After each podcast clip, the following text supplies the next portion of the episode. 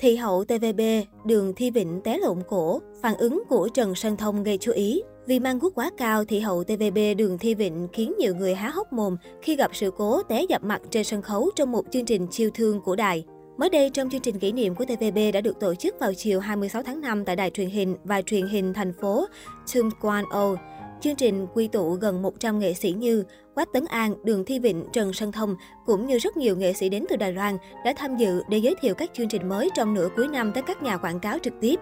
Được biết năm nay đánh dấu kỷ niệm 25 năm Hồng Kông được trao trả và cũng hướng tới kỷ niệm 55 năm thành lập TVB.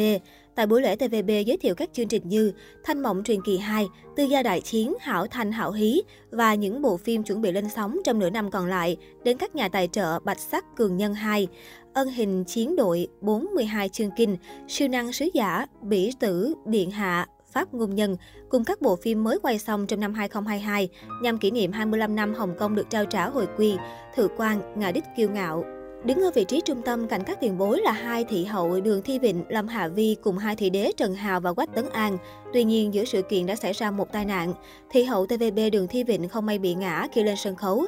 Sự cố của người đẹp phim Bạch Sắc Cường Nhân đã khiến rất nhiều nghệ sĩ khách mời có mặt tại sự kiện hoảng hốt lo sợ cho an toàn của nữ diễn viên.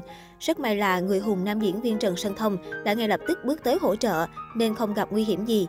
Trong một cuộc phỏng vấn với HK01, Đường Thi Vịnh trấn an mọi người và nói, không sao đâu, tôi không có người thân, tôi lo lắng về điều này xảy ra hàng năm cho những sự kiện quy mô lớn, nhưng nó đã không xảy ra trong 10 năm qua. Hôm nay, tôi đánh rơi một sợi dây và một mảnh nhựa. May mắn là Trần Sơn Thông rất mạnh mẽ. Anh ấy đã bắt tôi rất nhanh, nhưng tôi rất nặng. Dù đã đỡ được, nhưng sau đó tôi lại một lần nữa ngã trên sân khấu. Đường Thi Vịnh tiếp tục cho biết thêm hôm nay bản thân nữ diễn viên Bạch Sắc Cường Nhân đã đi giày cao gót 5 tấc nên gặp sự cố này.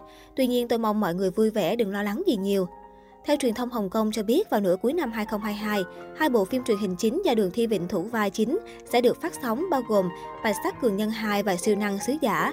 Khi được hỏi liệu Đường Thi Vịnh có hy vọng sẽ phấn đấu để đạt được danh hiệu Thị hậu lần 2 cũng như giải thưởng phim xuất sắc hay không, nữ diễn viên cười và cho biết, mấy năm nay tôi làm phim truyền hình rất chăm chỉ, mong rằng nếu đạt được chỉ tiêu thì có thể nghỉ dài ngày. Tôi chưa nghĩ đến phim truyền hình nhanh như vậy, tôi hy vọng tôi có thể tách chúng thành hai hoặc ba. Đường Thi Vịnh sinh năm 1981, cô được khán giả dành nhiều tình cảm, còn gọi bằng cái tên thân thương bạn gái hoàn hảo. Là một fan lâu năm của TVB, thì đối với mọi người cái tên Đường Thi Vịnh là cái tên quá gần gũi và thân quen. Đến nay, nữ diễn viên họ Đường đã có 19 năm làm việc cho TVB. Năm 22 tuổi, cô có vai diễn đầu tiên tại TVB trong bộ phim Kiếm thuật tinh túy và hiện tại đã tham gia hơn 50 bộ phim của TVB.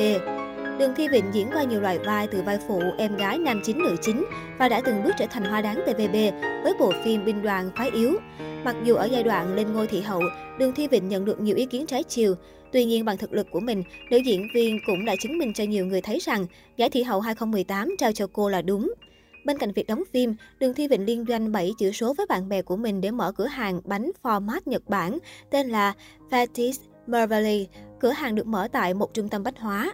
Đây là thương hiệu bánh được đích thân Đường Thi Vịnh nghiên cứu và đưa về phát triển tại Hồng Kông.